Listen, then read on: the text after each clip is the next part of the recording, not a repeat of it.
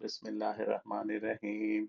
Alhamdulillahi Rabbil Alameen. Wassalatu wassalamu ala Rasulihil Kareem. Wa ala alihi wa ashabihi ajma'in. Amma ba'd. This is part two of English translation of the talk Do Not Hurt Hurt Other People by Mufti Taqi Usmani. Which Muslim does not know about the sanctity of Hajr Aswad? It has been said in a hadith that Hajr al Aswad is like the hand of Allah Ta'ala on this earth and that kissing Hajar al-Aswad is like shaking hands with Allah Ta'ala, and that kissing Hajar al-Aswad wipes a person's sins clean. The Holy Prophet Wasallam himself kissed Hajar al-Aswad. But on the other hand, it has been said that if in order to kiss Hajar al-Aswad, uh, there's a risk that we will end up pushing other people and hurting them, then in that situation we have been forbidden to try to kiss Hajar al-Aswad and it has been declared haram and a major sin if it leads to other people being hurt. This shows how much importance Sharia places on not hurting other people and not causing them harm or distress. That we have been told to give up an important ibadat if carrying them if carrying it out would lead to other people being hurt. Every Muslim knows that the, reading the Holy Quran is such a great act of worship that we get the sawab of 10 virtues for reading every letter. It has been said that reciting the Holy Quran is the, is the greatest ibadat amongst all zikr and tasbihat, while reciting the Holy Quran loudly is generally preferable, but it is not allowed to recite the Holy Quran loudly if it would lead to disturbing a person who's sleeping or resting. The Holy Prophet ﷺ used to wake up for Salah Tahajjud every night. He never missed the Tahajjud Salah. However, it is narrated in Ahadith that when he woke up for Tahajjud, he got up quietly and opened the door quietly so that he wouldn't wake up his sleeping wife and disturb her. The Holy Quran and Hadith are full of injunctions about not hurting people. There are numerous examples where Sharia tells us to take extreme care not to harm or hurt other people. In this Hadith, the Holy Prophet ﷺ has used two words being safe from a person's hands and being safe from his tongue. Being safe from a person's tongue means that a person does not say any words which cause distress or hurt to another person. Even if we need to criticize a person, we should not use harsh words and should use words which do not hurt his feelings or cause as little hurt as possible. For example, one may say that what you said hurt me, or maybe you should reconsider what you have done rather than using abusive or foul language or making snide comments. Taunting someone means making hurtful comments indirectly.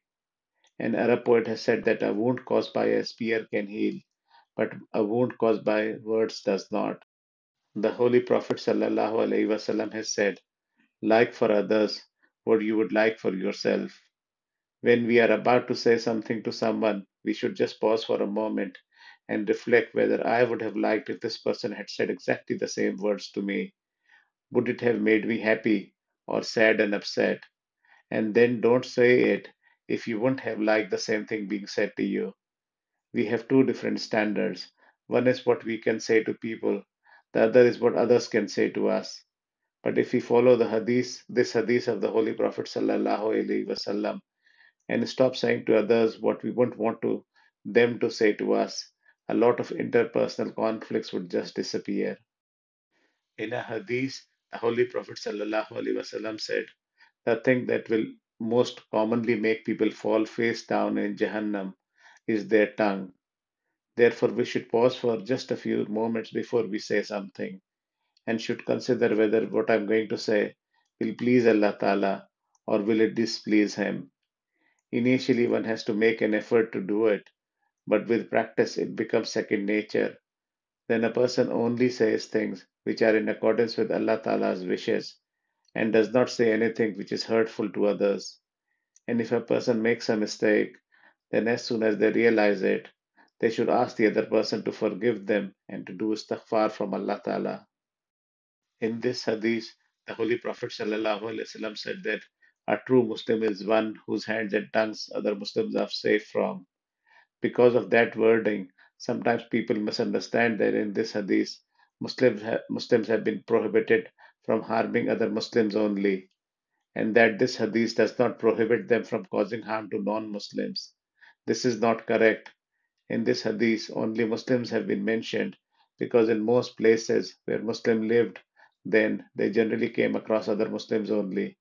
Otherwise, this commandment applies equally to Muslims and non Muslims, that in conditions of peace, it is as strictly prohibi- prohibited to cause harm to a non Muslim as it is to an- another Muslim.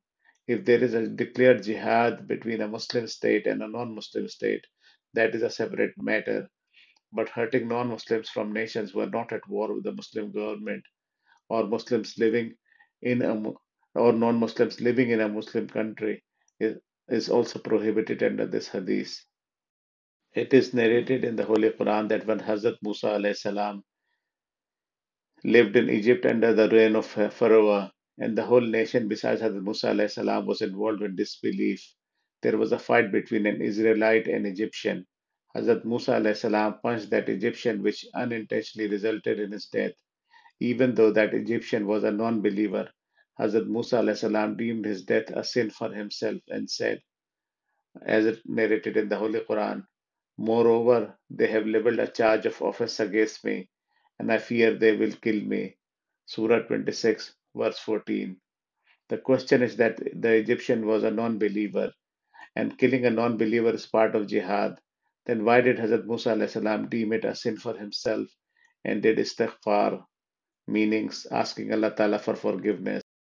Hazrat Thanvi Rahmatullah said that the reason was that even though that Egyptian was a non believer, but at that time the Israelites and the Egyptians were living in peace with each other. If Muslims and non Muslims are living with each other and there is peace between them, then non Muslims have all the same rights in the Sharia for their worldly affairs as do Muslims. Just like it is unlawful under Sharia to cause any sort of harm to a Muslim, similarly, it is unlawful under Sharia to cause any sort of harm to a non Muslim, um, in, as it is their basic right as a human being. The first duty of a person to become a good human being, became, becoming a Muslim, and a Sufi comes next. And it's a basic rule of humanity that he, a human being should not cause another, harm to another human being. The rights of Muslims and non-Muslims are no different in this regard. وآخر دعوانا أن الحمد لله رب العالمين